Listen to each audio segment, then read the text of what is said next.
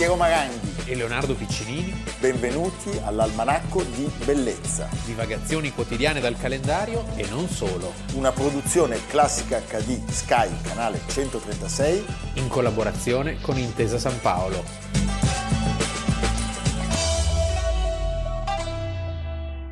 Ero persuaso che l'arte del dipingere non poteva essere limitata al colore che il colore potesse essere sapientemente adoperato, una fonte espressiva di sensazioni d'amore, di dolore o di piacere. Il mio pennello scorre sulla tela e obbedisce.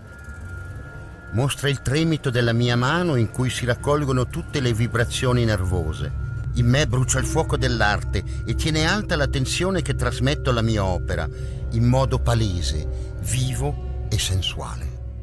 Almanacco di bellezza, 28 settembre, iniziamo la nostra puntata, l'avete visto, con un sommo artista italiano amato da tutto il mondo, anche per la sua unicità, lasciami dire. Sì, anche per la sua vita straordinaria. Vita straordinaria. Giovanni Segatini. Poi, Esatto. poi ha aggiunto questa N che funziona molto bene. Sì, ha fatto una bella scelta. Ha fatto una bella scelta ed è diventato Giovanni Segantini di Arco di Trento. Nato in tutt'altra parte del mondo, In tutt'altra parte era del allora mondo. impero austro-ungarico. Austro-ungarico, Era il luogo in cui- 1858. Era il luogo in cui si andava in vacanza Eh, da certo. Vienna a Arco. A Arco sì, perché c'era il lago di Garda e quindi si andava lì. Un'infanzia drammatica. Drammatica, una famiglia poverissima. Abbandonato dal padre No, a sette anni e poi muore, perde la madre. Muore la madre. A otto muore il padre. Sì, ma il padre se n'era già, credo... Sì, comunque muore che aveva otto anni. Viene arrestato il nostro povero Segati, ancora Segatini, per vagabondaggio Eh, Cosa doveva fare? e va al riformatorio. Qual è la sua salvezza? Che quando hai molti fratelli ci può essere un fratello buono che ti aiuta.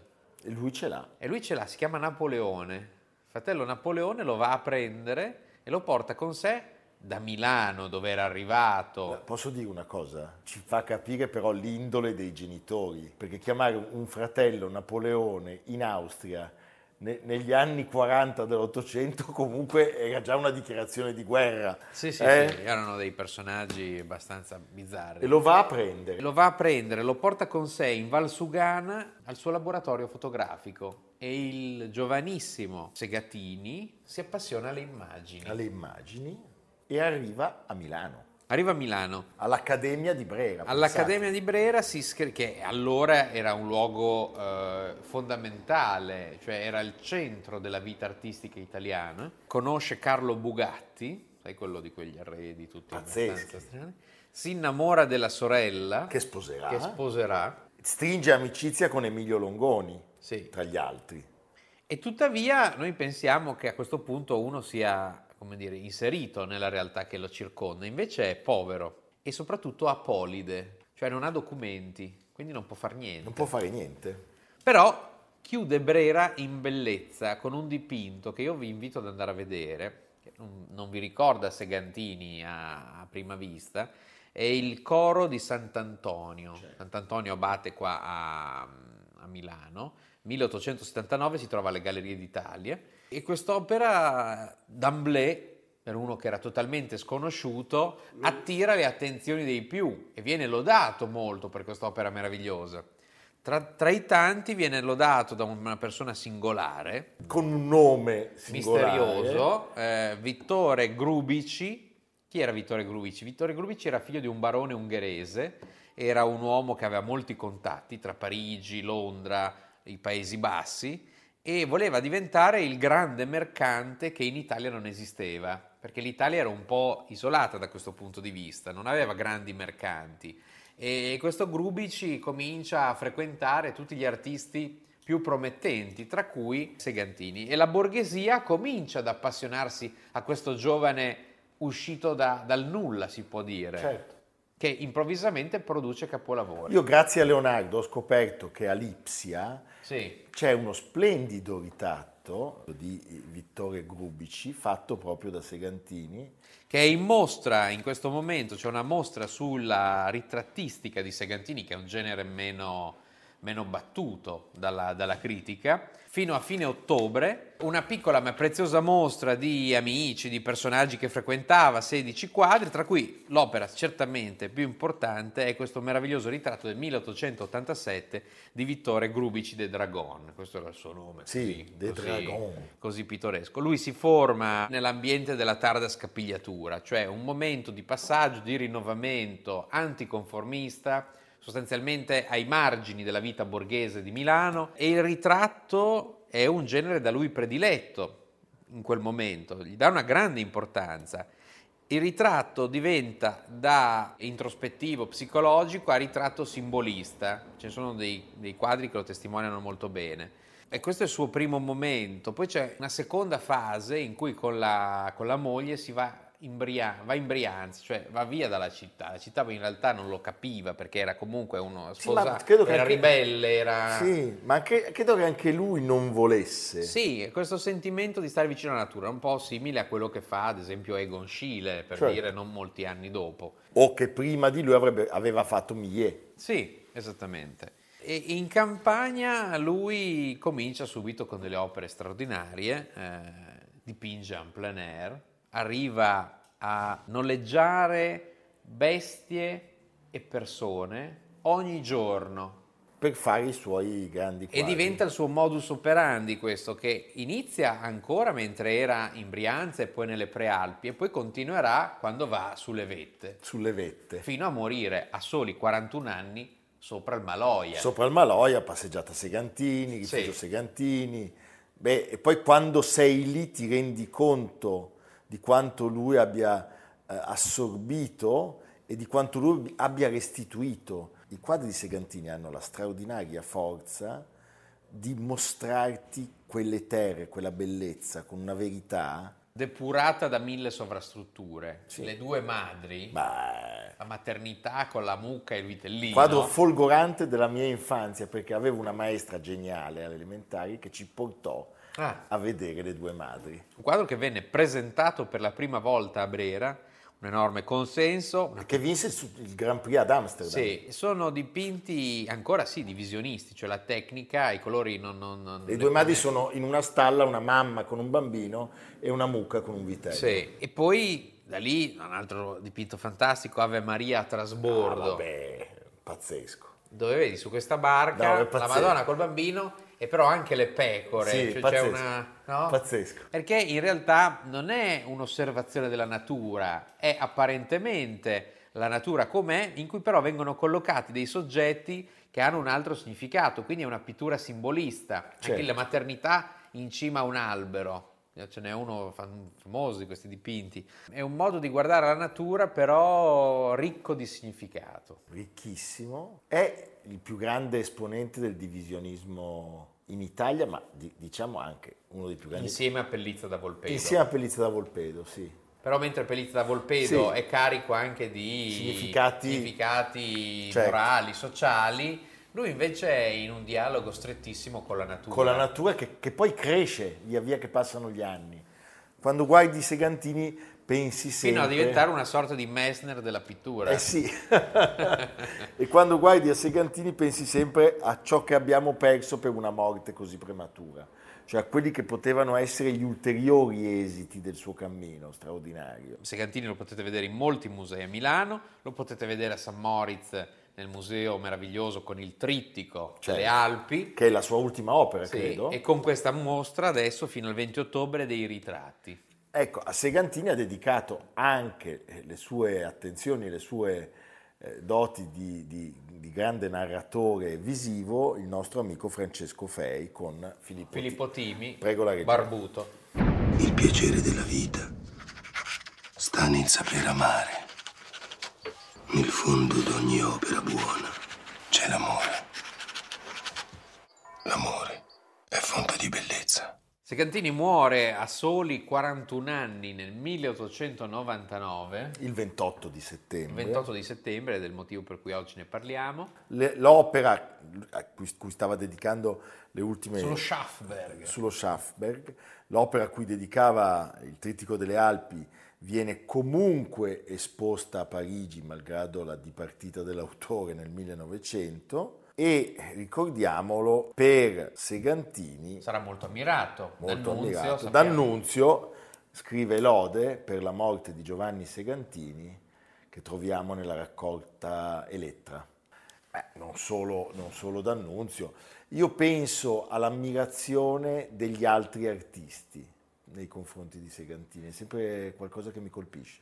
Cioè Segantini è uno di quei pittori amati come per esempio Courbet, Con la differenza che Courbet, grazie al sostegno di un mercato florido e di una città come Parigi, che era il centro dell'arte, ha sempre avuto un suo peso certo, fondamentale. Segantini è rimasto molto confinato all'Italia, tant'è che i quadri di Segantini hanno conosciuto, ad esempio, dal punto di vista mercantile, una grande impennata negli ultimi anni. negli ultimi anni, io ricordo qualche anno fa, Sì. 15 milioni di euro negli Stati Uniti per un'asta, perché poi ci sono quelli che dicono eh, 15 milioni, 17, 21. E poi c'è anche quelli che dicono, però nella nostra casa in Engadina starebbe bene Starebbe bene, sì, va bene. Ma noi la casa in Engadina non ce l'abbiamo. Migo mia. Non abbiamo il Segantini, però... Però, né l'una né l'altra ci andare- pia- ma poi a noi piace andare nei musei, Leonardo. Sì, eh? poi c'è sempre qualcuno che ti ospiti in Sì, Engadina. certo.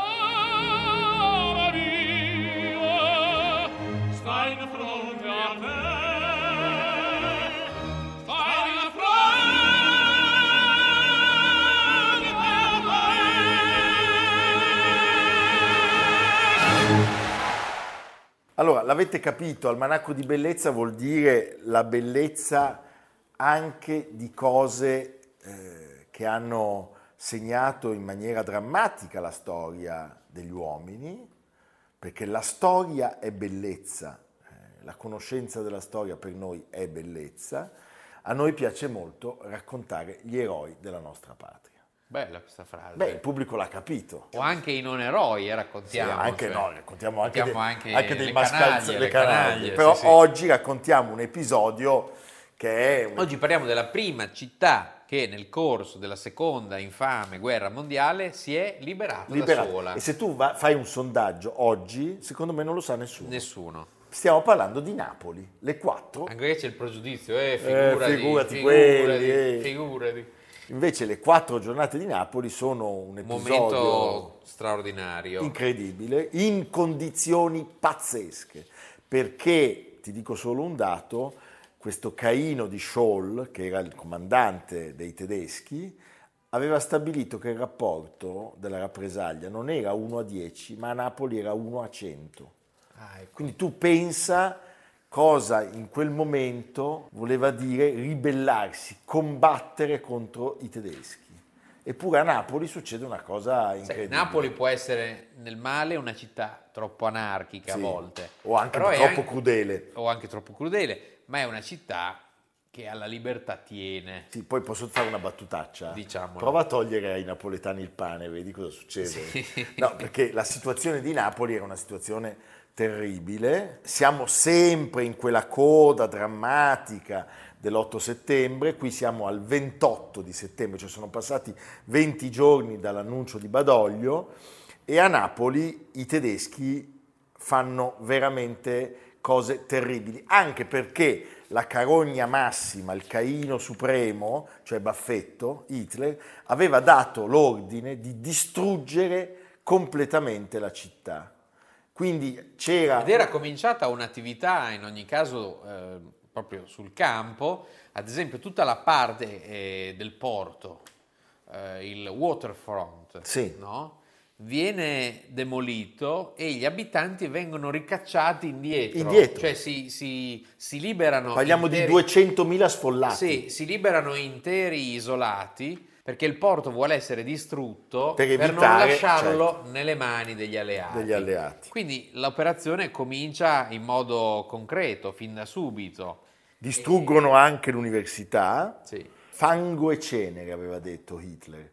Dovete ridurre Napoli in fango e cenere. Cosa ne sapeva poi Hitler di Napoli? Beh, vabbè, abbiamo visto che quando è andato a vedere Parigi ha visto, lasciamelo dire, quattro cagate. Che sono- L'opera. No, cioè uno va a Parigi. La scultura dell'opera, La c'era scultura una tutta tettuta dell'opera, che una scultura meravigliosa. Vabbè, sto in bianchino maledetto.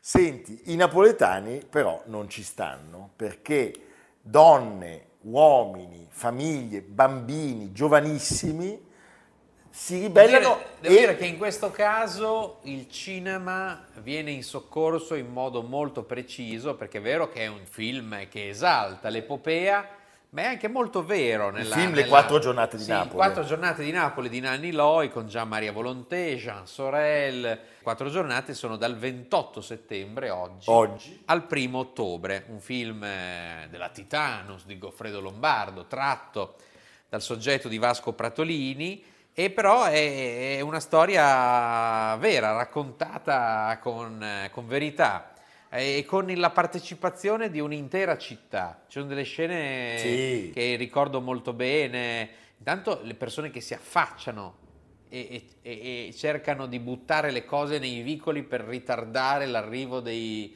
dei tedeschi. Cioè un'intera città che si mobilita contro un invasore che è numeroso, ma non così tanto da poter tenere in scacco una città che si ribella. tant'è che eh, non ci riuscirà. Ci sono degli episodi molto precisi come quello della banda Iello, erano tutti ragazzi che scappano da riformatorio e, dive- e si uniscono alla resistenza. E capisci che è, trasversale la faccenda, sì, sì, sì. tra onesti, disonesti, alto e basso, l'intera città si muove. Sì, di fatto l'intera città si unisce contro la barbarie nazista. Quindi non è un'unica regia, No. è un moto spontaneo, popolare, dove il popolo è tutta la cittadinanza. Eh, il sacrificio del piccolo Gennarino Capuozzo. Certo. Poi è, è molto bello 11 perché... anni, eh, È Capuozzo, molto bello il film. Sì, è molto bello il film perché ci sono tanti che hanno lavorato, dei grandi nomi. Francesco Rosi curò personalmente il doppiaggio napoletano degli attori. Vieni calato in una realtà credibile. E la cosa interessante è che la spontaneità di questa rivolta all'inizio fu, fu priva, a dimostrazione di quanto fosse vera, di collegamenti. Sì, Cioè, dal Vomero ad altre parti della città era come se esplodessero dei focolai e poi a un inizia certo come punto... resistenza spontanea agli abusi Agli dei abusi, tedeschi, certo. al fatto che vengono catturate tante persone rinchiuse nello stadio, quindi ci sono tutte le, le mogli, le famiglie che protestano e poi chi, chi- chi- è abituato a menare le mani comincia a menarle contro i tedeschi e dall'altra parte ci sono elementi del, del disciolto esercito, Certo. carabinieri, cioè si arriva, tipologia pensate, più vasta Cioè, Scholl è costretto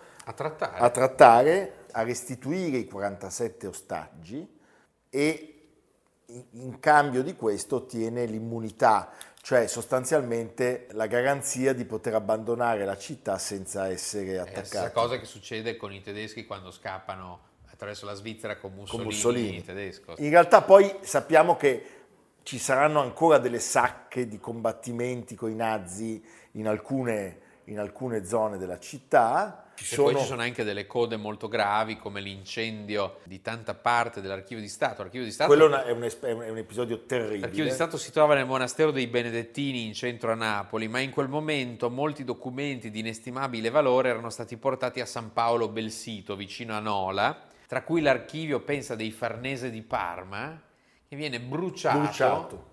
Non si capisce se sia viene bruciato perché come, come ritorsione oppure perché quella casa poteva essere occupata, cioè nella teoria, nella teoria della, della terra bruciata, insomma. Comunque sta di fatto che è stata una perdita gravissima. quella. Gravissima, però possiamo anche dire che gli anglo-americani Arrivano in una città già liberata. entrano in una città già liberata. Ecco, il 28 settembre, anniversario delle quattro giornate di Napoli, è stata solennità civile, pensa, fino a un'abolizione di cui non capisco il senso nel 1977, Ma forse perché il 25 aprile non doveva avere un concorrente. un concorrente, non saprei. Forse è vero, però insomma. Però è una data fondamentale, anzi un motivo di orgoglio per Napoli che non va spento. Ma assolutamente, anzi, rifacciamole.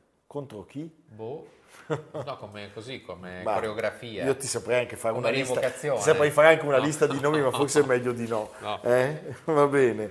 Senti Leonardo, siccome abbiamo parlato delle quattro giornate di Napoli, mi concedi di salutare l'amico grande giurista Natalino Irti Eh, e sua moglie, perché loro seguono l'almanacco di bellezza. Mi ha, mi ha sgridato il, il professor Irti perché dice che ci sono un po' troppi balletti su classica, però è, è molto... pensavo che dicevano delle parolacce, no? No, quello non me l'ha detto, forse lo pensa, Eh, però è- posso dire è un uomo stupendo, stupendo. eh. E quindi è un motivo di grande orgoglio. Stiamo attenti a quel che diciamo. Se parliamo di Napoli- Cominciano ad aumentare gli spettatori illustri, sono un po' troppi questi. Eh, va bene Leo, e dove andiamo noi?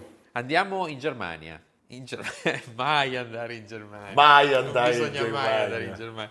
Andiamo a Francoforte, tra l'altro. Uno dice perché Francoforte? Devi aprire. C'è l'aeroporto, Devi Francoforte. aprire un conto, devi occuparti di una transazione. No, perché a Francoforte, che negli ultimi anni ha investito moltissimo sul suo centro storico, che fu tremendamente, Tremendamente mutilato. Sì, e di fianco alla casa di Goethe, padre della patria tedesca, eh, anche quella ricostruita, il primo museo al mondo interamente dedicato al movimento romantico. Cosa pensavi tu alla salsiccia, no? Beh, a Francoforte sì. Eh, no, al movimento romantico. A Francoforte, nella vicina Homburg, aveva vissuto Hölderlin. Francoforte era nato Goethe, la stella polare del firmamento letterario tedesco, il 14 settembre, dopo dieci anni di progettazione e lavori. A me piacciono questi grandi musei che riaprono dal nulla, che aprono dal nulla. sì, queste cose che fanno i tedeschi. Sì, noi ce li abbiamo già. Noi ce li abbiamo già, invece li chiudiamo, eh, li facciamo andare Tre in- piani, in malora, va bene. preziosi manoscritti dipinti, ad esempio il manoscritto con la partitura delle scene dal Faust di Robert Schumann permette di comprendere Beh, l'importanza che il poema di Goethe ebbe per il romanticismo. Poi lasciami dire che è bellissimo vedere come i francesi, parlo di Gounod e Berlioz, i tedeschi o diciamo il mondo austriaco, parlo di Schumann e Liszt, e gli italiani, penso a Boito, portino in musica Certo. il Faust Vedi. in maniera sempre così diversa. Gli uni dagli altri. E quello quando i piemontesi dicono boia Faust, E stavo per dirlo, i piemontesi dicono boia Faust. Duomo di Colonia, i fratelli Grimm, la teoria dei Eh, colori certo. di Filippo Otto Runge, poi Schlegel, Novalis, Tieck, Hoffmann o Heinrich von Kleist e infine anche capolavori dipinti di Caspar David Friedrich Che e ci di Johann. Heinrich Füssli. Beh, pi- svizzero però. Svizzero ma Svizzero, girava, ma girava, molto, e girava ci piace molto. tantissimo. Era una passione, ho saputo da Pinotto Gavazzeni, Sì. del grande Gianandrea. Ah, beh, Gianandrea Gavazzeni amava Fusli. Questo mi fa amare ancora di più Fusli. e anche Gavazzeni. Beh, Gavazzeni incondizionatamente, Sì. lo sappiamo. Quindi tutti a Francoforte sul Reno. meno, meno. meno, Meno. mine. Non meniamo le mani a Francoforte. Sul meno, sul meno, dai. Evviva, a domani. A domani.